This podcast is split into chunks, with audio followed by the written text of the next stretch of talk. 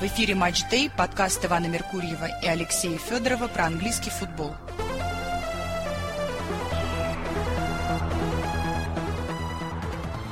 Здравствуйте, уважаемые слушатели. Последняя программа две тысячи двадцать третьего года, обзор девятнадцатого тура и превью к двадцатому. Алексей, приветствую вас. Добрый день.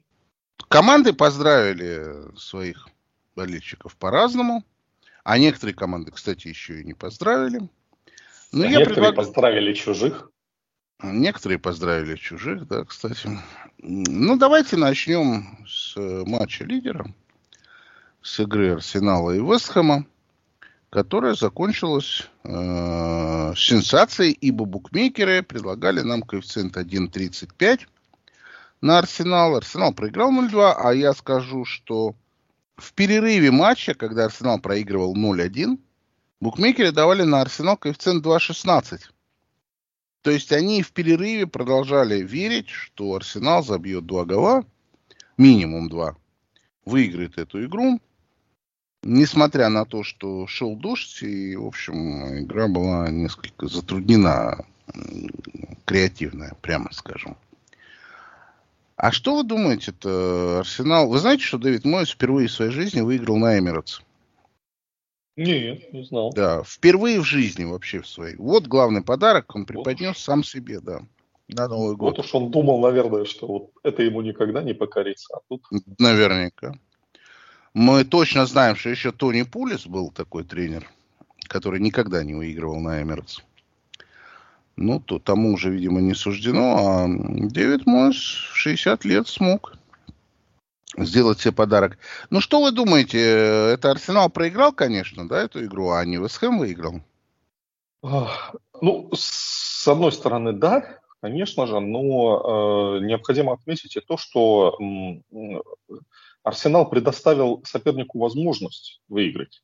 А вот то, что Вест Хэм этой возможностью воспользовался, это полностью его заслуга. Потому что доигрывать до конца – это, на самом деле, скилл, которым далеко не все, даже профессиональные футболисты, обладают, и команда. А Вест Хэм в этом матче его продемонстрировал.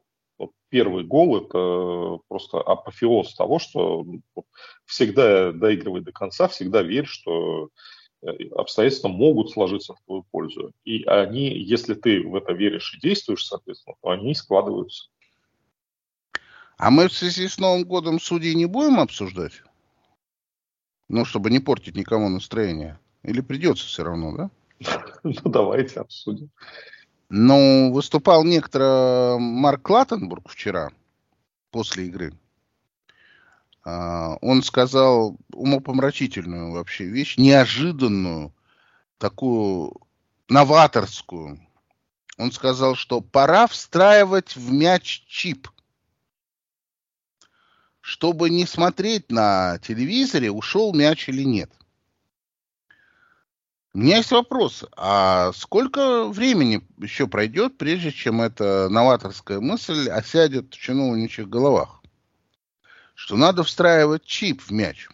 Чипы я думаю, встроить... Что... Встроенный я думаю, в мяч очень давно. Появится следующий, этот, следующий виток технологий.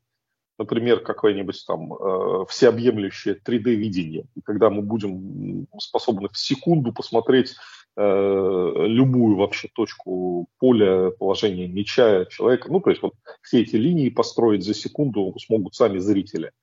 А, и вот тогда они, может быть, встроят мяч. Потому что, по-моему, принцип премьер-лиги – это всегда опаздывать на одно или два поколения по технологиям.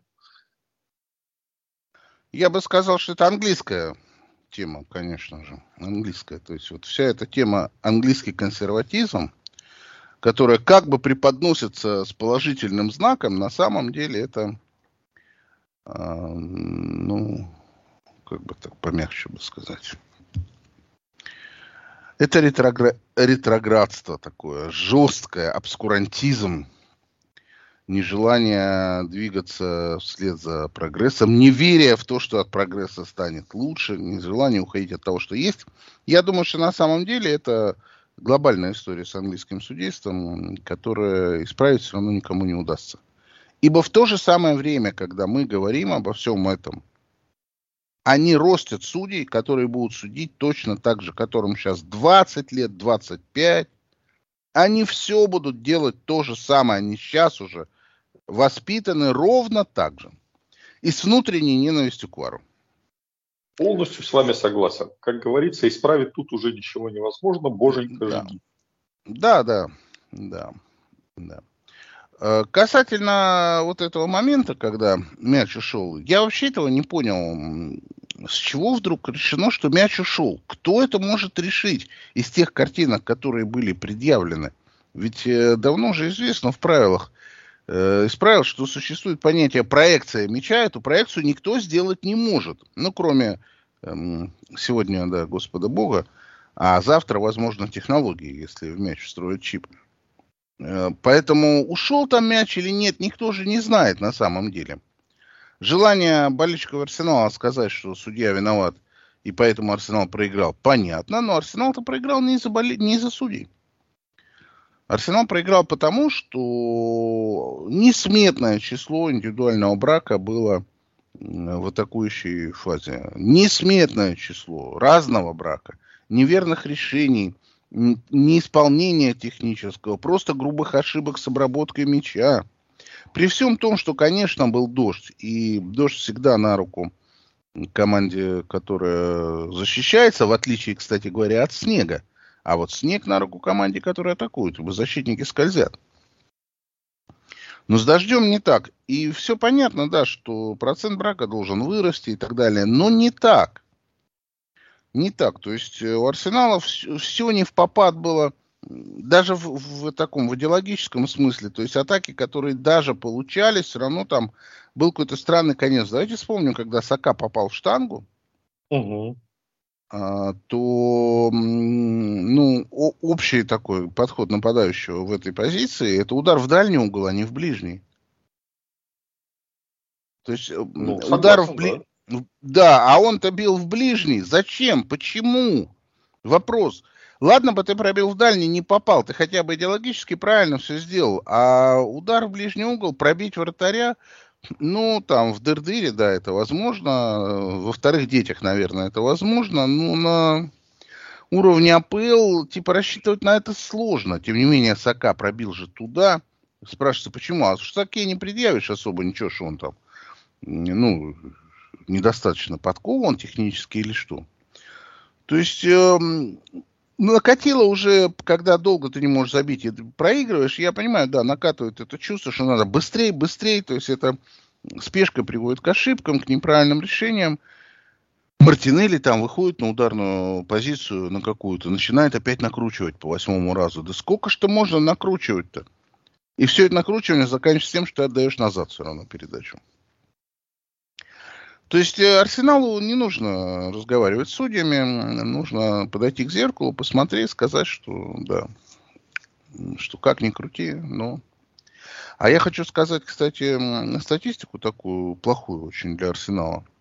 Арсенал никогда не выигрывал лигу, если лидировал в Рождество.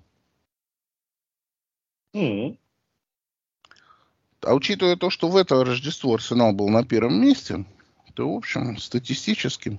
Даже команда непобедимых не была в Рождество на первом месте. Вот, так что сразу как-то эта статистика начала работать. Может, они об этом думали, конечно, я сомневаюсь, но мало ли. Статистика-то общедоступная. И Мойес-то тоже вот... Ну, Мойес, да, будет радоваться, там, выпить рюмку за то, что он выиграл на Эмирейтс. Но по большому счету, а что Мойес-то показал? Ничего. То есть все тот же автобус, все те же контры. И еще пока был Пакета на поле, там еще у Вест Хэма как-то контр-игра какая-то была. Ну, какая-то. А после того, как он получил травму на там какой-то тридцатой минуте, вообще все закончилось. Ну, то есть, ну, ничего просто Вест Хэм не создал. Ничего. Несмотря на то, что там Кудус, несмотря на то, что там Боуэн. Там не такая уж команда прямо беззубая. И в результате, э, я думал, что все равно они пропустят, и будут там у них проблемы, и не факт, что Арсенал проиграет, даже по стук два ноль стало. Ну, вот был такой Арсенал день, где все поролось, потому что подходов создано достаточно для того, чтобы эту игру не проиграть. Достаточно. Но то понос, то золотуха. И все, в общем, как бы так сказать... Ну, закончилось плачевно, понятно. Арсенал уступил первое место в связи с этим поражением. Но, ну, давайте мы так вот отвлечемся. Э-э- сказать, что Арсенал... Отвлечемся от таблицы, там, от результата. Ну, сказать, что Арсенал эту игру провалил, ведь тоже нельзя. И вот это как раз та история, когда, ну, вот, просто сыграл не на свой уровень. Ну, и, то, что, принципе, то, что это... сыграл, того не хватило. Могло хватить, но не хватило. Да. Это же история не только Арсенала. Мы уже не раз отмечали, что когда и игры идут таким плотным, такой плотной чередой, то, возможно, это уже даже сюрприз мне не назвать. Это закономерность. Фавориты, они снижают свой уровень, а андердоги подтягиваются к ним. Чисто по ну, да. физическим соображениям. Да, физически Вест Хэм выглядел неплохо, несмотря на дождь. В общем, они до конца продержались сзади без особых разрывов. Там их не удавалось растянуть. В этом смысле, да. Но гордиться вот Мойесу тем, что он э, привез автобус, и автобус на Арсенале сработал, мне кажется, нет. Он и внутри понимает все прекрасно, потому что каждый раз до этого Мойес привозил на Арсенал автобус, и каждый раз его тыкали лицом в стол. И то, что один раз это прокатило, не говорит ни, ни, вообще никак о том, что он приедет сюда так в следующий раз и что-то отсюда увезет. И я уверен, что опять будет коэффициент у букмекеров опять один тридцать пять, типа того что-нибудь. Ну, если Вест Хэм не попадет только в зону Лиги Чемпионов, вы же, наверное, не верите, что Вест Хэм попадет в зону Лиги Чемпионов? Лигу Чемпионов нет, конечно. А между прочим, Вест Хэм много кого обыграл. Много кого обыграл. Включая Брайтон в первом круге. А Брайтон э, вчера играл с Тоттенхэмом дома. Но мы в прошлой программе говорили уже, что Брайтон надо списать. С разговоров там о Лиге Европы, там еще о чем-то. И считать очки до сорока. Потому что там молодежная команда. Де Дзерби пел песню, что он работает с молодыми. Он, кстати, и после этой игры пел песню, что он счастлив работать с этими молодыми. Но, тем не менее, игра показала, что Брайтон где-то жив. Я только не очень понимаю технологию появления этой живости. То есть такое впечатление, что она куда-то прячется, и потом в какой-то момент, непонятно в какой и по какому принципу, она достается. Ибо то, что я увидел в первом тайме, это, извините, я, я не мог поверить, что это Тоттенхэм при Постекоглу. Их просто там в клочья разорвали. И то, что первый тайм закончился два ноль, это чудо. Там должно было быть прямо в первом тайме уже четыре пять ноль. Все вопросы должны быть сняты. Ну, Тоттенхэм там имел, наверное, какие-то пару моментов своих, да. Но у Брайтона они были без конца, эти моменты, без конца. То есть я так смотрел, я думаю, а где вот все это было, когда они играли с Арсеналом, например, да? Ну, они же приехали на Эмирейтс. Не, ну они приехали на Эмирейтс, слегли в одну калитку, вообще ничего не показали, ни одного момента не создали за девяносто минут. А здесь они за первый тайм их создали, я не знаю, восемь. С которых можно было забивать. Ну, не, непонятно совершенно, по какому принципу все это у него работает, у Дзерби. Может быть, это он руководит этим процессом. То есть вот ему скучно в какой-то день, и Брайтон скучный. А в другой день он проснулся, у него кровь играет, и у Брайтона кровь играет, и все, и Брайтон летает. Ну, потому что, ну, так не бывает, чудес этих, что за три дня команда преображается, правда? Бывает, мы неоднократно такое видели. Просто эта история с тем, что, как мы многократно говорили, на таком высоком уровне, в спорте высших достижений, очень многое зависит от мельчайших нюансов, буквально там настроение, с какой ноги встал и тому подобное. И получается, что из одной игры следующей не вытекает. У некоторых команд это в меньшей степени, у некоторых больше. Но вот, оказывается, Брайтон сейчас относится к тем командам, которых вот совсем-совсем не вытекает одна игра из предыдущей. Ну, как раз до этого-то вытекало. Ну, смотрите, Брайтон три игры сыграл. Дома с Бёрнли один-один, проиграл Арсеналу ноль-два и сыграл в Кристал Пэласе один-один, чудом отскочив в игре, которую он должен был проиграть. То есть три раза был мертвый Брайтон. И вдруг на четвертую игру из него, причем уже мы говорим о том, что мы в декабре находимся, в конце, качество игры вроде уже сложно там поднять как-то. Вдруг они начинают лететь. И самое главное, что после перерыва вроде как Тоттенхэм оживился, начал какие-то атаки. Гол забить не удалось. И дальше Брайтон опять их укатал. И только когда стало четыре-ноль, тогда вот как-то более-менее Тоттенхэму дали дышать, и они забили даже два гола. Что, в общем, не соответствовало ходу матча. Что Тоттенхэм болельщики, кто не видел, могут сейчас сказать, что ну так четыре-два, там борьба была. Да там никакой борьбы не было. Там просто Брайтон расслабился очень сильно в конце. И то, что Тоттенхэм крупно не проиграл, это несправедливо на самом деле. Потому что может вводить в заблуждение. четыре-один было бы в самый раз, а то и пять-один. И, собственно, такое, такое превращение, вот начинаешь думать, в следующем туре, в следующем туре Брайтон с Вест Хэмом будут играть второго января. Вест Хэм будет принимать Брайтон. В первом круге Брайтон Вест Хэму дома проиграл один-три. Вопрос, кого бы вы сделали фаворитом второго числа?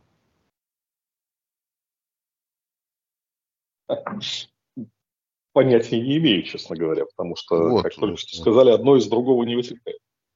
Да вообще ничего, ни из чего тут не вытекает. То есть Вест Хэм вроде выиграл в Арсенале. Брайтон порвал Тоттенхэм, по-настоящему порвал, без шуток. Брайтон до сезона котировался выше Вест Хэма. У Брайтона какие-то игры, где он выигрывает, они лучше, чем игры Вест Хэма.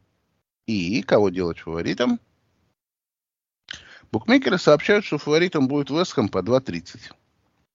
Это нет, плохой и, для них знак. Нет, я сто процентов знаю, что лезть сюда вообще нельзя категорически в эту игру.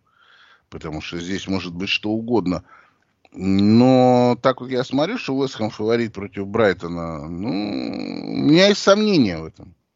Если Брайтон будет выглядеть так, как он выглядел вчера, то Вест Хэм фаворитом не будет в этом матче. Ну, я имею в виду, потому что мы увидим игру. Однозначно. Так что тут такая игра опасная. Арсенал же, Арсенал, еще Вест Хэм-то уже болельщиков своих поздравил и закончил. Все. А Арсенал я, еще... Я, кстати, коли уж вернулись, скажу, что у Вест Хэма все-таки есть шанс попасть в Лигу Чемпионов через победу в Лиге Европы. Ага. Ну, то есть, опять же, э, как Лига Европы? Он разве не в Лиге конференции играет? Не-не-не, я вот перепроверил как раз. В Лиге Европы он играет. И, э, а, в Лиге конференции Астон Вилла играет. Да, да, да. И он очень хорошо прошел группу. Ну, там и группа такая соответствующая. Но... Ну, там опять же Брайтон, Ливерпуль, да, все-таки? Ну, вот и посмотрим. Арсенал имеет возможность еще поздравить своих болельщиков, потому что Вест Хэм-то с Брайтоном в этом году играть уже не будут, а Арсенал-то будет. И Арсенал будет играть с Фулхэмом на выезде. А Фулхэм в этом туре попал под Борнмут. Ну, я продолжаю думать, что это все равно закончится, потому что ну, Борнмут летит просто, существует этот моментум, так называемый, которые у них есть и которые они ловят. И эта игра не была на три-ноль, но она закончилась три-ноль, тем не менее. И Солянки опять забил, хорошо, но с пенальти, но забил, тем не менее. Я, кстати говоря, вы знаете, я купил этого Жоао Педро из Брайтона, который единственный mm-hmm. принес мне больше двух очков в этом туре, фэнтези. Остальные все валяли дурака, а этот э, что-то занес. Солянки я еще держу в фэнтези, но чувствую, что уже надо заканчивать, потому что он забил только с пенальти, моменты, которые у него были с игры, он не забил. Но Фулхэм, в общем, игру должен был проиграть. Окей, не ноль-три, но проиграть. И Фулхэм на самом-то деле проиграл последние три игры. Он проиграл три-ноль Ньюкаслу, ноль-два дома Бёрнли и три-ноль в гостях Борнмуту. До этого, я на всякий случай просто напомню, Фулхэм дома выиграл у Вест Хэма пять ноль. И что Арсенал должен приехать каким фаворитом Фулхэм? Большим, видимо, потому что Арсенал и Фулхэм, понятно, что это не Эмирейтс, но тем не менее. И Арсенал хочет реабилитироваться. Ну, это понятно. Арсенал, кстати говоря, на стадионе Фулхэма проигрывал. Это дома он Фулхэму не проигрывал, а там с ним это случалось. Но сколько бы вы дали на Арсенал-то? Который приедет злой, которому надо реабилитироваться. один и семь? один и шесть предлагают. То есть сомнений особых у букмекеров нет, но они чуть страхуются, что вроде как Фулхэм что-то сможет. Но э, при тех трех играх, которые Фулхэм показал, последние ноль три, ноль два, ноль три, а Ньюкасл-то мертвый, да, на всякий случай мы знаем. Сейчас мы это обсудим, конечно. Но тем не менее он ноль три и Ньюкасл проиграл. В общем, тут сложно представить себе что-то, кроме победы Арсенала. Ну... Но, но матч состоится тридцать первого декабря в семнадцать ноль ноль по Москве за, за семь часов до Нового года.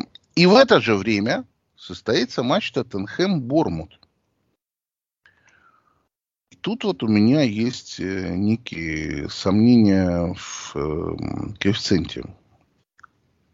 Ну, у Борнмута совершенно какая-то умопомрачительная просто серия. Просто умопомрачительная. У него пропущен матч еще с Лутоном, который будет переигрываться. Но Борнмут выиграл в гостях у Пэласа, в гостях у Юнайтед, в гостях у, Бо... у Ноттингема. И теперь он поедет в гости в Тоттенхэм. И... Да, это будет интересно посмотреть, потому что и Тонах... Тоттенхэм, видимо, будет готов, потому что он и про себя знает, что не, не в лучшей кондиции находится, и на соперника уже нельзя не обратить внимания.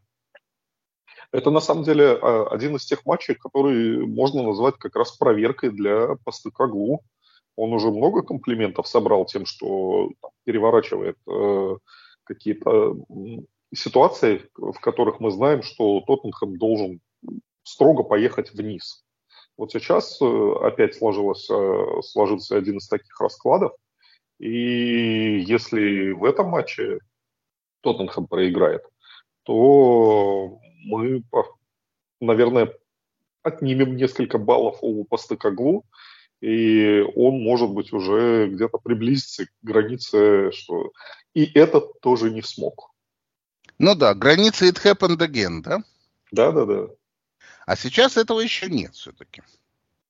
Нет, пока что нет. Пока что он однозначно в плюсе. Да, да, пока у него положительное сальдо, так скажем, набранных э, нежданно очков и потерянных нежданно очков. Поэтому и Тоттенхэм должен быть фаворитом, да, в этой игре. Вот фаворит один семьдесят пять, и у меня что-то есть сомнения. Я понимаю, что в хороший день Тоттенхэм этот Борнмут укатает, каким бы он ни был. Вопрос, будет ли хороший день у Тоттенхэма, стоит так нешуточным образом, потому что то, что они показали в игре в обороне в Брайтоне, это вообще какая-то катастрофа просто.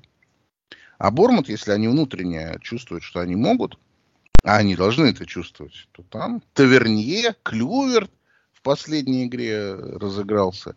Солянки, опять же, там есть кому посооружать. Синистера забил какой-то умопомрачительный гол. Да, они сейчас все на подъеме так, да, да, да. Играют выше своего уровня. Более того... Или по, или по максимуму своего уровня. По, по потерянным очкам Борнмут в десятке уже. Уже. Учитывая, что у него матч с Лутоном пропущен. В общем, оба матча, которые состоятся тридцать первого числа, их будет только два, Тоттенхэм, Борнмут, Фулхэм, Арсенал, в одно и то же время они начнутся. Они оба вызывают совершенно явный интерес. Ну, давайте пойдем к самому такому яркому матчу этого тура, когда Манчестер Юнайтед выигрывал Астон Вилла три-два, проигрывая ноль-два. После того, как матч закончился, у меня немедленно возникла реминисценция назад. На, почти на пятнадцать лет. У вас нет вот, воспоминания, кто забил победный гол там на девяносто третьей минуте? И Манчестер в апреле две тысячи девятого года выиграл у Астон Виллы три-два, проигрывая это, один-два там по ходу встречи. Македа? Да, да, некто Фредерико Македа. С тех пор прошло четырнадцать с лишним лет уже. Это был апрель девятого года, но матч этот я помню, где Роналду забил два гола. Первый потом забили у Астон Виллы Карью и Акбон Лахор. И только в конце Роналду сравнял, и Манчестер особо не мог ничего, и думали, что ну ладно, уже два-два, и то за счастье. И Македа им принес. Но это была девяносто третья минута, тут все решилось пораньше. Третий гол. Я смотрел английскую трансляцию, в перерыве которой Патрис Эвра сказал при счете ноль-два, что если Манчестер будет играть так, как он играет, то он может выиграть. Было ли у вас ну, это ощущение? Ну, Патрис Эвра всегда был высоким интеллектуалом. Это сарказм? Здесь он, видим, конечно. А что он плохого-то сказал? Он же видел Нет. игру и сказал, что по такой игре... В данном случае, да, попал. И то, что это произошло в таком чудесном предновогоднем для болельщиков Манчестера рождественском, на самом деле, стиле, это вот, пожалуйста, подарочек вам под елочку, чтобы э, немножечко сгладить впечатление от э, предыдущего года. И э, немножечко иммунитета для подготовки к следующему. Потому что у меня нет никаких э, надежд ни на Редклиффа, ни уж на Тен Хага. То есть э, здесь история как с английскими судьями. То есть менять нужно что-то в корне. И э, в отличие от судей даже хуже. То есть там непонятно, что нужно менять в Манчестере, чтобы вернуться на трек постоянных побед. Значит, давайте про Редклиффа чуть-чуть поговорим. На этой неделе вроде как все согласовано, вроде как ему дали все права. Они еще официально не оформлены, но их вроде как уже дооформят, обратной дороги нет. Уже штрафы выписаны, что если они вдруг соскочат в период, пока все это будет оформляться, пятьдесят с лишним миллионов фунтов. Если не поможет приход Рэдклиффа, то, в общем, да, трудно представить, что может помочь. Потому что на самом деле э, э, тут была тема, что нужно бульдозером снести Олд Траффорд. Ну, просто не потому, что это там э, надо стадион уничтожить, а потому что он устарел, и вместо того, чтобы его реконструировать в очередной раз, логично построить типа новый на этом месте. Я, кстати, думаю, что со строительной точки зрения ровно так и есть. Что всегда лучше строить новый, чем в сотый раз ремонтировать старый. Но Рэдклифф должен выступить-то именно бульдозером в переносном смысле. То есть он должен снести систему, эту, которая существует. А система это там укоренившаяся, пронизывающая все, которую устроил Вудвард. И то, что они убрали генерального директора уже, это хороший знак. Но им нужно поубирать еще там ключевые фигуры. Я не Тен Хага, да, имею в виду. Я имею в виду всех людей, которые имеют отношение к какой-то там команде, которые м-м, плодят всю эту обстановку внутреннюю. Я не знаю, конечно, кто это, что это, но вот этим ему надо заняться. Я знаю, как Рэдклифф это будет делать. Он возьмет своего человека, скажет ему, что надо делать, и поставит, в которого он верит. Если правильно ли я понимаю, что вы, э, Манчестер, э, болельщиков Манчестер Юнайтед, поздравляете с Новым годом и желаете э, снести Олд Траффорд и убрать всех имеющих отношение к клубу? Ну, насчет снести Олд Траффорд, это идея здравая, потому что строить стадион-то не так долго. Если на том же месте, ну, Тоттенхэм же нам показал, сколько это времени? Два года максимум. Два года болельщики потерпят, ничего страшного. Зато получат новый современный стадион, наверняка больше, чем существующий. То есть клуб от этого выиграет, предположительно. Но... убрать э, существующую систему и токсичных людей из клуба, без этого вообще ничего не будет просто. Ну, ничего не начнется. Ибо рыба гниет с головы, как мы знаем, хотя чистить ее начинают с хвоста, да. И не Тен Хаг этому виной. И Тен Хаг уже пришел в эту обстановку, все, где никто не может выжить, даже Криштиану Рональду и тот не может выжить. Ну, проявить свои лучшие качества в этом смысле. Поэтому у болельщиков Манчестер Юнайтед есть надежда, да, на то, что Редклифф за полгода все вычистит. Этого больше, чем достаточно времени до лета. И к лету уже может приняться за футбольную часть. То есть я уверен, что Тен Хага он убирать не будет никуда э, до конца сезона. Ибо ему надо не это делать. Футбол пусть идет, как идет. А заниматься надо верхними этажами. Это не так просто сделать, потому что там все завязано на связи, на агентские связи и так далее. Но учитывая, что у Редклиффа есть футбольный клуб, он, наверное, знает, как все это работает. Так что есть какие-то надежды у болельщиков должны быть. Мне очень понравилось, что сказал трасс болельщиков Манчестер Юнайтед, что мы сначала посмотрим на дела, потом будем оценивать Редклиффа. Ну, разумно. А чего там разумного? Человек пришел работать, ты скажи ему, что да, мы, слава богу, что Глейзеров отодвинули, давай, делай, и все. С нами типа согласовывай, все, мы готовы. А тема такая отстраненная, что мы отошли в сторону и будем смотреть, что ты будешь делать, ну, чтобы иметь возможность потом тебя понести так же, как Глейзеров. Простите, у них такая... трагическая история, столько травм, что э, кому-то еще доверять и вот так вот сходу поддерживать, я понимаю, почему они не готовы это сделать.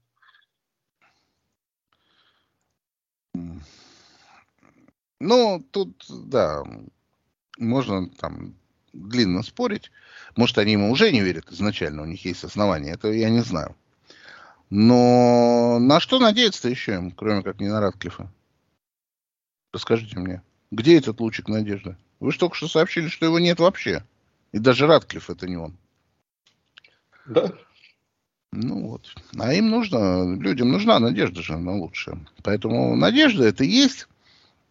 Это символично, что Манчестер выиграл вот такую игру.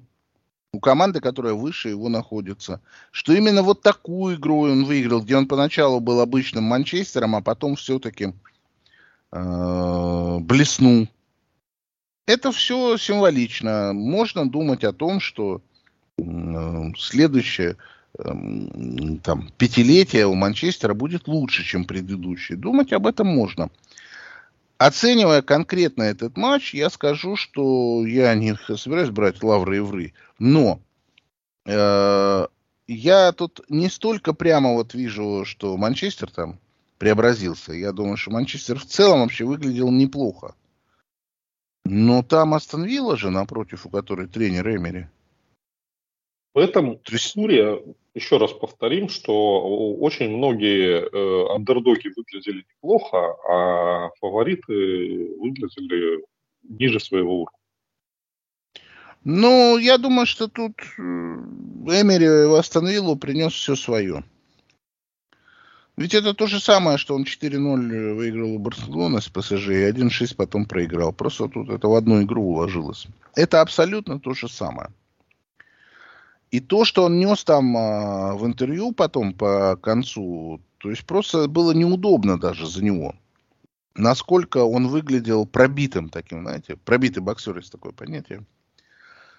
То есть, когда тебе один раз там вдарили в голову как следует, и там да, контузия какая-нибудь была, то дальше ты, когда выходишь, то любой удар в голову может привести к повтору этой контузии. И тут то же самое. То есть на Эмери я смотрел, думаю, ну, брат, это все. То есть э, я думаю, что тяжело, тяжело будет Вилле. Ну, тяжело представить просто даже, что Вилла вот не прошла свой пик сезона. Я думаю, что все, она прошла уже, и дальше ничего хорошего ждать не надо. У них праздничный матч, правда, будет завтра, в субботу. Они будут играть дома с Бёрнли. Ну, вы понимаете, да, что букмекеры дают? один тридцать пять. Так вот, я на Виллу не поставлю завтра. Ну, то есть, если я бы я... Я к вам присоединюсь. Потому что после такого удара тут может быть вообще что угодно. Я не к тому, что я стал рейтинговать как-то Бёрнли, конечно, нет. Но ставить на Астон Виллу сейчас это нет. Ибо на самом деле ведь этого все ждали. Подспудно, кто знает Эмери, этого все ждали. Что будет какая-то жесточайшая оплеуха. И вот она пришла. В матче, который по факту был выигран после первого тайма. И нужно было просто его выиграть. Но Эмери этого делать не умеет. Не умеет в перерыве сказать команде как, что, чего. Ведь по большому счету первый тайм Вилла не выиграла по игре-то. Ну, Вилле свезло, но по игре она не выиграла. Манчестер не проиграл в игровом плане первый тайм. По счету проиграл. Поэтому Эвра говорил, что при такой игре все равно Манчестер-то сможет. Но тут Вилла, конечно... Причем вы обратите внимание, что при... когда счет стал два-два, Вилла полезла там забивать третий. А когда счет стал три-два, все... Все, Виллы не было дальше. То есть, э, все равно для них... Ну, там очень... времени уже оставалось. Ну, десять минут плюс добавленное, это все-таки. Или там восемь минут плюс добавленное. Ну, Вилла... Окей, никто же не ждет, что Вилла будет бороться за титул. Мы же этого не то, что не ждем. Мы знаем, что этого не будет. Будет ли Вилла бороться за топ-четыре? Так я думаю, тоже нет. То есть, я даже скажу так. Скорее, Манчестер Юнайтед будет бороться за топ-четыре, чем Астон Вилла. Несмотря на то, что у них сейчас разница восемь очков. Учитывая, что в Манчестер Юнайтед произошли изменения, они неизбежно затронут все равно на всех уровнях какие-то струнки там. Возможно, и до команды как-то дойдет. Хотя я не думаю, что прямо вот это преображение следствие покупки Редклиффа, конечно, нет. Но Астон Вилла, я думаю, что все, поехала. С ярмарки борьба, борьба за Лигу Европы. Борьба за Лигу Европы. Не удивлюсь, если Астон Вилла проиграет Бёрнли, сыграет ничью с Бёрнли, несмотря на коэффициент один тридцать пять. Матч начнется в восемнадцать ноль ноль. А Манчестер Юнайтед будет играть в Ноттингеме с местной командой. Ноттингем в гостях в этом туре обыграл Ньюкасл со счетом три-один. Это, наверное, главный сюрприз прошедшего тура, девятнадцатого. И для меня тоже. И те, кто видел первый тайм и как все это было, я думаю, они помыслить вообще не могли, что Ньюкасл эту игру проиграет. Тем не менее, это случилось. И у меня есть одно объяснение. Что Ньюкасл физически находится в глубочайшей яме. Потому что играть-то они могут, но они не могут играть всю игру. И это не первый, не второй матч, где мы это видим. Похоже, то есть Ньюкасл с- они садится, провалились, да? И у них нет сил. То есть они уже проигрывают, и у них все равно нет сил для того, чтобы куда-то там чего-то э- бороться. Нужно же какие-то сверхусилия прилагать. На это просто нет сил. А что делать-то с этим? Да ничего, это, ну, сейчас ничего. Нужно вести команду по сезону, подстраивая нагрузки, распределяя. Угу. Значит, э, мы имеем картину, в которой тренерский штаб, попавший в Лигу Чемпионов на фоне отсутствия европейских матчей, в новой для себя реальности... То есть э, в увеличенной нагрузке не только игровой, но еще и перелетной, еще и незнакомые стадионы, публика и так далее, и психологическая эта нагрузка есть. В новой для себя обстановке, значит, штаб тренерский провалился. Ньюкасл проиграл шесть матчей из семи последних, вылетел из Лиги Чемпионов, вылетел из Кубка Лиги. Э, я не знаю, как его рассматривают сегодня в качестве топ-четыре. Ньюкасл находится на девятом месте. У него очков меньше, чем у Брайтона. Тренерский штаб провалился. То есть Эдди Хау и его тренерский штаб способны поставить игру, но не способны работать в условиях э, большой нагрузки. Это не, не повод для, для не расставания. Не хватило опыта пока что. Все-таки это первые у Эдди Хау и его тренерского штаба. Это все-таки Нет. первый для них такой кейс. Поэтому вполне может быть, что чуть-чуть набравшись, пообтеревшись, еще пару раз побывав в таких ситуациях, они все-таки покажут другие результаты. Но вот прямо сейчас, конечно, да, провалился.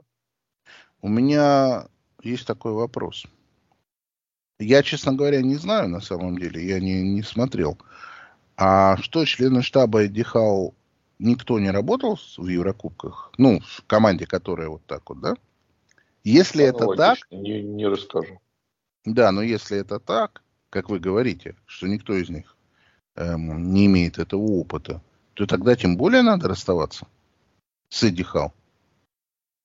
Потому что Эдди Хау обязан к себе в штаб брать людей, после того, как он попал уже в Лигу Чемпионов, людей, имеющих этот опыт и которые способны ему рассказать, чем дело пахнет. Если ты этого не делаешь, то извини, крайний ты, а не твой штаб. Да ты в любом случае крайний. Нет, и это-то да. Здесь же история не в том, что ты взял человека, и он тебе рассказал, вот, делай так, и все будет нормально. Готового рецепта нет, к сожалению. Это большое искусство провести команду по сложному, насыщенному сезону. Поэтому здесь Хау, ну, я не, не готов его хоронить. Он э, оказался, э, не оказался гением, который сходу готов решать такие сложные задачи. Но это нормально. Гений вообще очень мало. А тот э, задел, который он создал себе, в принципе, попав в такую ситуацию, то есть и в Лигу Чемпионов, это, на мой взгляд, дорогого стоит и заслуживает того, чтобы э, дать ему возможность переосмыслить и применить в Ньюкасле тот опыт, который он сейчас получает. Ну, в общем, я с этим не готов смириться, ибо ошибки организационного характера. Я уже сказал. Знаете, мне, мне это очень напоминает историю, известную про этого менеджера, который в бизнесе совершил какую-то ошибку, которая стоила его компании десять миллионов долларов, и он принес заявление об увольнении, а начальник ему говорит: ты с ума сошел? Мы только что потратили десять миллионов на твое обучение, а ты собираешься уйти? Поэтому мне кажется, что вот это вот обучение, которое сейчас таким жестким путем проходит Эдди Хау, Ньюкасл будет правильно обратить себе на пользу, а не подарить кого-то тренера вот с таким образом. За одного битого двух небитых дают. Вот Эдди Хау сейчас К- побили. Куда его, куда его возьмут, Эдди Хау? Я думаю, что Кто? если вот он се- сейчас уйдет, то его возьмут да. куда угодно. То есть и в Тоттенхэм, например, он будет рассматриваться как один из претендентов. Ну, если Тоттенхэм не будет играть в Лиге Чемпионов, то и да. Why not? В общем, с Ньюкаслом происходят нездоровые вещи совершенно. То есть команда, которая в прошлом году блистала просто на фоне себя предыдущей и абсолютно заслуженно попала в зону Лиги Чемпионов, сегодня находится на девятом месте, проигрывает шесть матчей из семи. Конца и края этому не видно. Если вы начали проигрывать Ноттингему дома, то у вас никаких лимитов нет. Следующим шагом вы проиграете Бёрнли или Шеффилду. И поедете в борьбу за выживание. Понимаете? Тут не стоит сейчас вопрос, что это временно, что сейчас Ньюкасл исправится. Этого ничего нет уже. Ньюкасл находится в худшей форме среди всех команд АПЛ. Всех абсолютно. Где надежда на то, что это может исправиться? Непонятно совершенно. В команде дикое количество травм. Команда физически умерла и не способна бороться. Откуда надежда, что сейчас все начнется? На всякий случай, Ньюкасл э, этот год уже закончил, а в следующем году, первого числа, он будет играть в Ливерпуле. Так вот, сколько на Ливерпуль надо дать коэффициент? Ну, так, разумный. один четыре, полтора. Да, да, да, это и делается. один сорок пять. один сорок пять против команды, которая играла в Лиге Чемпионов и заняла место выше Ливерпуля по итогам чемпионата. Это означает, что за прошедший первый круг этого чемпионата полностью, абсолютно реноме команды рухнуло. И это правильно, потому что мы видим это даже не столько глазами, хотя и глазами тоже. Мы видим это просто э, в таблице и в перечне результатов Ньюкасла. И сказать, что я готов тут на Ньюкасл что-то поставить, конечно, нет. Конечно, я не готов. И считаю, что один сорок пять это более-менее адекватная линия. Плюс-минус. Да. При всем том, что Ливерпуль провел матч в Бёрнли, я скажу так, как положено фавориту. То есть Ливерпуль не сильно напрягался. Конечно, им повезло, что они быстро открыли счет. Дарвин Нунес забил гол. Ну, вот это вот точно повезло. Да, это, конечно, везение. Поверить в то, что Нунес будет более-менее регулярным теперь, это я не могу. Но после этого Бёрнли там оживился, что-то имел. Ну, Ливерпулю было, понятно, моментов побольше. И в конце еще был гол незасчитанный. Ну и в конце счет стал два ноль. И, ну, интригу в этом матче придумать, наверное, можно, но не нужно, ибо ее не было. Ее и не должно было быть, ее и не было. Поэтому Ливерпуль, в общем, вышел на первое место этой победой. Поздравил всех своих болельщиков, потому что уже столько в следующем году будут играть. И я буду очень удивлен, если Ливерпуль у Ньюкасла не выиграет. Ну, просто очень удивлен. Ибо в моем понимании, ну, на сегодняшний день это команды разных классов. Именно классов. Мне кажется, что у Ньюкасла как раз в этом есть надежда. То есть сейчас перестроиться, признать, что у нас проблемы, и играть не с позиции какой-то силы открытого футбола, а с позиции того Ньюкасла, который... Просто, которому просто нужно добиться результата. Если для этого нужно поставить автобус, да. Если для этого нужно немножко поиграть во владение и э, меньше лететь вперед, меньше остроты создавать, да. Это вот тоже проверка для Эдди Хау. Ну, то есть при всей, при всей интересности Ливерпуля, то есть и его непредсказуемости сейчас, в этом матче вот сейчас гораздо интереснее наблюдать за Ньюкаслом. Да я думаю, ничего интересного не будет. Будет ну, предсказуемое все. Поражение, все. Ну, может быть, с проблесками какими-то, может быть, не знаю, сомневаюсь. Манчестер Сити приехал... А, да, давайте мы поговорим про матч Ноттингема и Манчестер Юнайтед. Так что бы вы поставили на Манчестер Юнайтед в Ноттингеме, который выиграл в Ньюкасле три один и приедет домой? А Ноттингем — это домашняя команда. Ну, я склонен считать, что Ноттингем не проиграет. Ну, букмекеры делают Манчестер Юнайтед, конечно, фаворитом по два пятнадцать. Угу. Но я не удивлюсь, если Ноттингем не проиграет. Не удивлюсь. Ну, да, то есть что-то мы сегодня сплошняком сходимся с букмекерами. Ну, наверное. Я удивлюсь, если Крис Вуд забьет. Потому что Крис Вуд, на мой взгляд, надолго уже запас свой выбрал, забив три гола к своему бывшему еще, клубу Ньюкаслу. Еще, еще как забил. Это же не, не просто вот он э, ковырнул где-то мяч, кого-то перепрыгнул, оттолкнул. Он продемонстрировал технику. Да-да-да. Да. Да, Крис Вуд, он прямо не оправдал фамилию свою совершенно в этом туре. Да, как, как говорил классик, я видел дриблинг Криса Вуда. Да-да-да. Ну, тем не менее, Ноттингем э, показал Ньюкаслу, что команда ну, живая более-менее, и крови из Манчестера попить совершенно в состоянии. Манчестер Сити поехал играть в Эвертон, пропустив тур из-за кубка, клубного кубка мира. Манчестер Сити приехал в Эвертон, и я так смотрю и думаю, что ну, Эвертону терять нечего, форма у них сейчас нормальная, очков они поднабрали, борьба за вылет с этой игрой, которая есть, не грозит, хотя они там рядом с зоной вылета, но тем не менее, мы же понимаем, что если им десять очков добавить, то они сразу подают десятку. Слушайте, они так первый тайм играли прилично, я просто порадовался, у меня закралась мысль, что возможно... Сити и здесь потеряет очки. Не было у вас такого чувства? Ну, очень недолго оно продержалось. То есть в начале матча, да, и вот он как-то надавил, насел, и было ощущение, что, может быть, Сити относится к той группе команд, которые в, э, чисто физически не вывозят настолько плотное расписание. Но угу. оказалось, что вполне вывозят.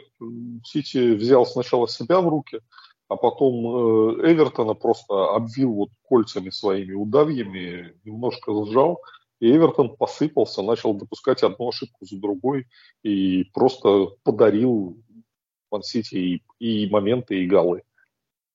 Вы знаете, у меня было такое чувство во втором тайме, когда, да, вот я полностью согласен, что они их обвили кольца, у меня было такое чувство, что они эту игру с Бразилией, которую мы обсуждали в прошлом, с Коринтиасом, э, с Флуминенсе, в прошлом выпуске мы обсуждали, что там никакой был Флуминенсе, там ребята по тридцать пять лет вышли, и Сити их там удавил просто легко, сразу, без проблем. Они приехали вот э, на подсознанке, думая, что сейчас тут будет то же самое, а тут не ветераны. Тут живая боевая команда, и Сити, конечно, ему потребовалось время, чтобы перестроиться просто. С этих прогулочных матчей, которые они играли там в Саудовской Аравии, вернуться просто в тонус игровой. Ну, тайма им хватило, да. Конечно, им свезло, что они забили быстрый гол во втором тайме. Продержись там до середины тайма ноль один, неизвестно, что бы было. А так, в общем, Сити одержал такую, ну, уверенную победу и по счету, и по смыслу во втором тайме там без вариантов. И дома он будет играть завтра в шесть вечера с Шеффилдом. Ну, я не знаю, каким образом можно что-то тут разговаривать про Шеффилд. И более того, я скажу.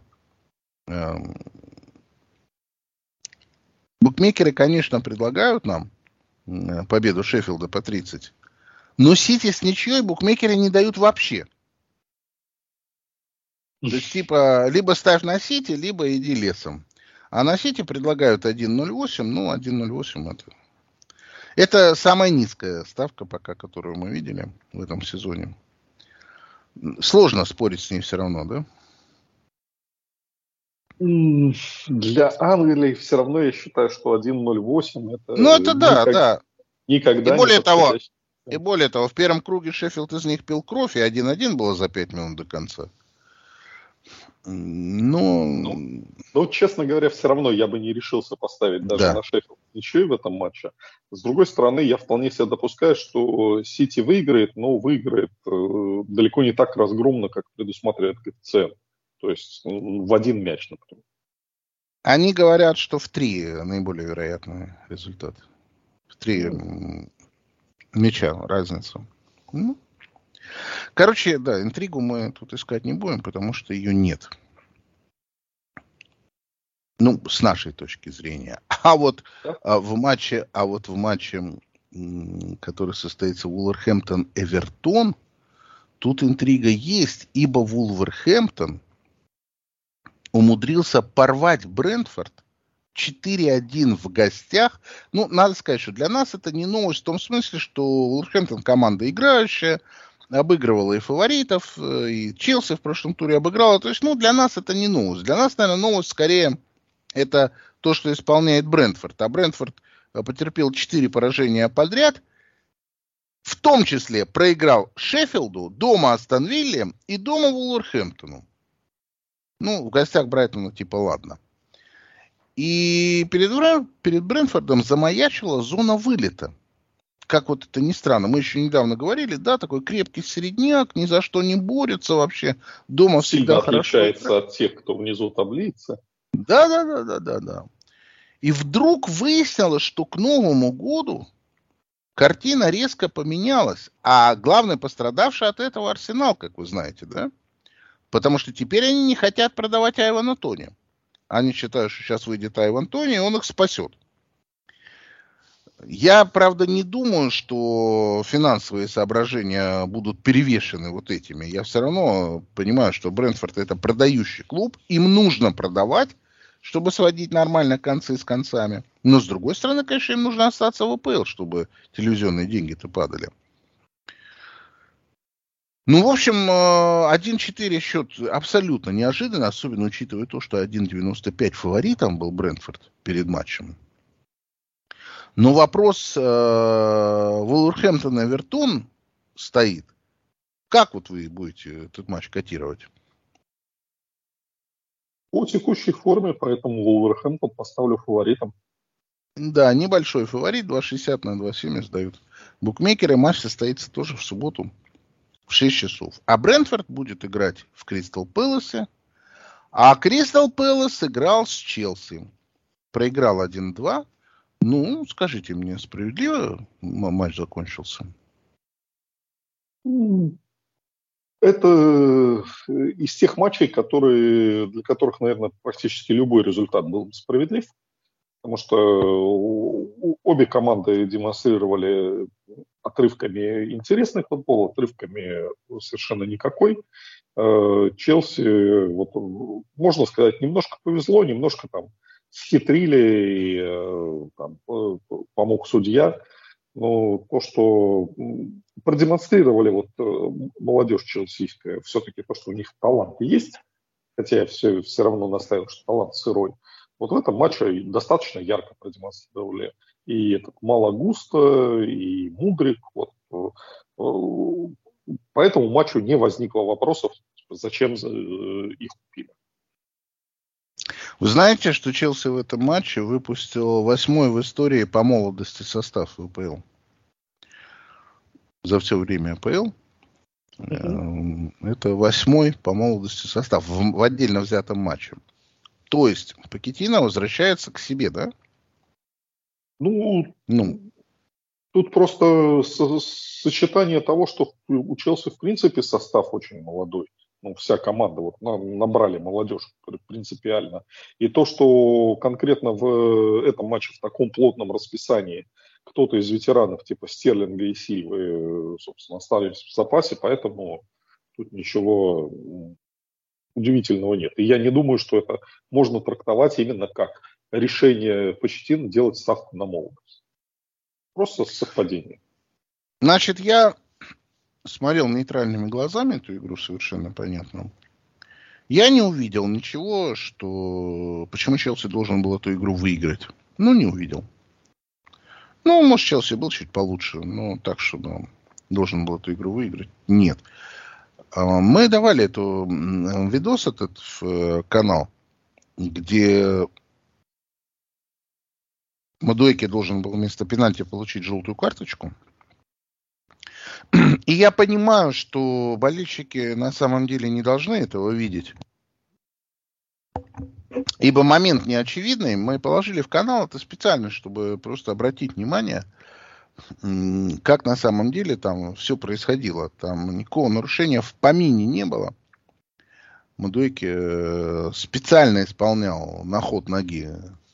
Ну, пытался найти ногу у Эзе, это ему удалось. То, что болельщики этого не видят, это нормально. Вообще тут нет никаких проблем. У нас только тридцать два процента проголосовало за то, что там нарушения не было.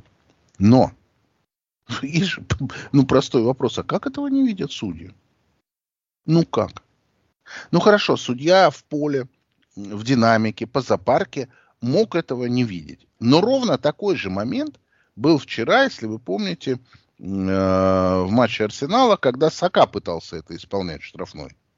Угу. Оливер находился в такой же позиции, прекрасно все видел и вообще проигнорировал этот эпизод, хотя тоже мог дать желтую карточку, ну и ладно. То есть, значит, судья в динамике тоже может видеть этот эпизод. Ну хорошо, пускай там было много игроков, судья не очень хорошо видел. ВАР разбирал это две минуты. Две минуты они смотрели на эту... Ведь есть же правило, по которому написано, что за попытку обмана судьи должна быть показана желтая карточка. Они две минуты смотрели, они не увидели попытку обмана судьи?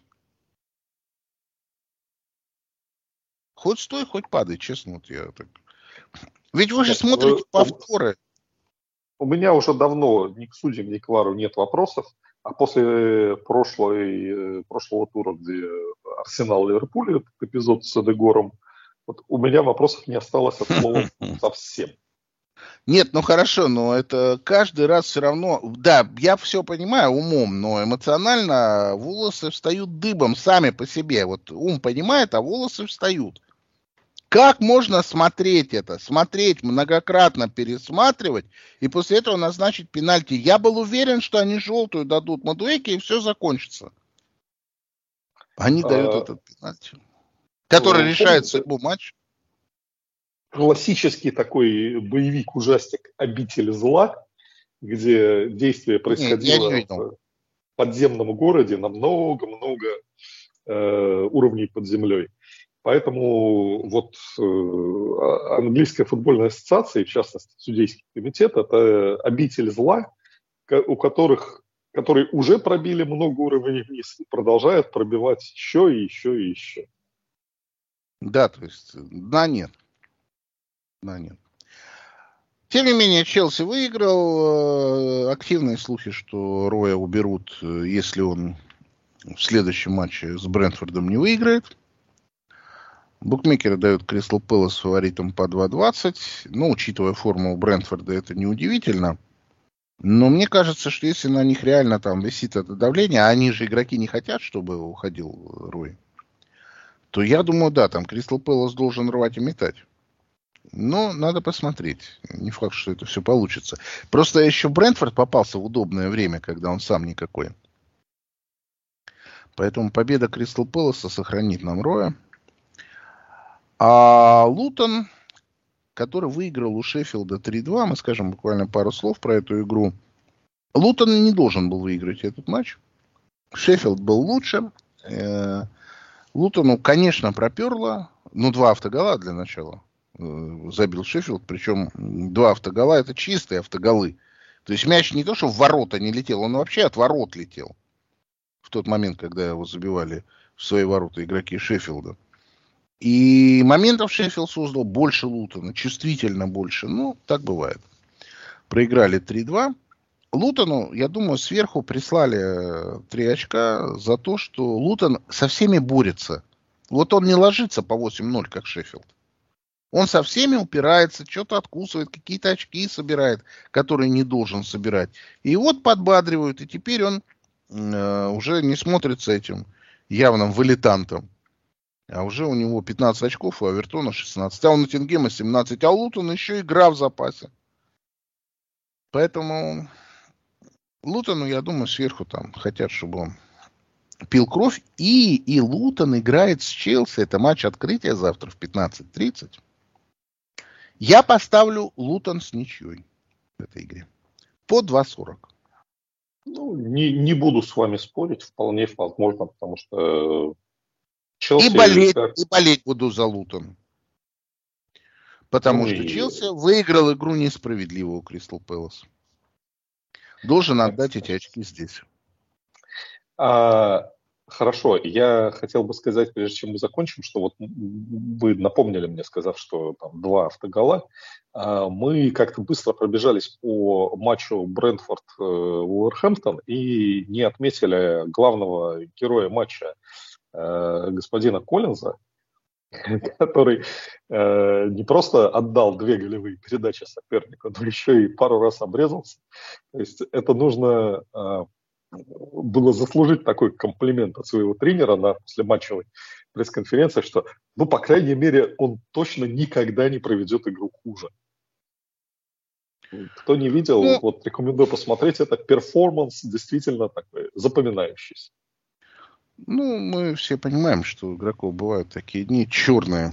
Вопрос же, чтобы они не стали регулярными, а были как-то так все-таки, ну, очень редкими. Ну, на, на, не, настолько плохие дни, это должно просто такое количество звезд сойтись. Это не просто ну, черный день, это такая черная бывает. Дыра, абсолютно Шеффилд... Да, но Шеффилд, забивший два автогола в свои ворота при счете два один в свою пользу, это, знаете, тоже не то, что не каждый тур. Я думаю, что в истории Шеффилда, может, это вообще никогда не было такого. Интересно было бы послушать разбор Джейми Каррагера по этому матчу, потому что вот уж кто специалист по автоголам. Я Джейми Каррагера периодически слушаю в трансляциях, в комментарии. Не имею желания увеличивать объем прослушивания. Ну, это же вопрос вкуса. Кому-то нравится, кому-то нет. Ну вот, таким образом, к новому туру и в Новый год мы входим с новыми результатами, с новыми какими-то пониманиями относительно некоторых команд, в частности Лутона, в частности Ньюкасла, в частности Брентфорда. И будем смотреть на то, что в ближайших турах будет ли это каким-то образом подтверждено. После второго числа мы выйдем с итоговым подкастом по туру второго числа. То есть у нас не войдет матч Вест Хэм Брайтон. Дальше будет перерыв на кубковые игры. И следующее превью уже выйдет десятого числа. Прощаясь с вами в две тысячи двадцать третьем году, хочу сказать, что мы благодарны всем слушателям, которые с нами. Мы надеемся, что и в новом году вы с нами останетесь. А мы, естественно, продолжим работать по АПЛ и Лиге Чемпионов. С Новым годом! С Новым годом! И продолжайте слушать пульс премьер-лиги на Матч Дэй Бис.